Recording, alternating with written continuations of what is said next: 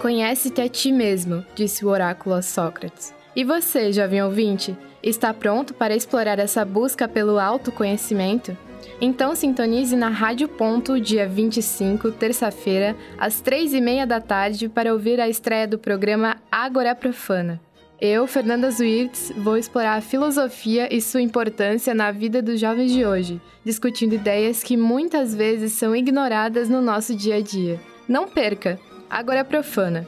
Tudo aquilo que você não deveria saber, mas precisa. Nos encontramos lá!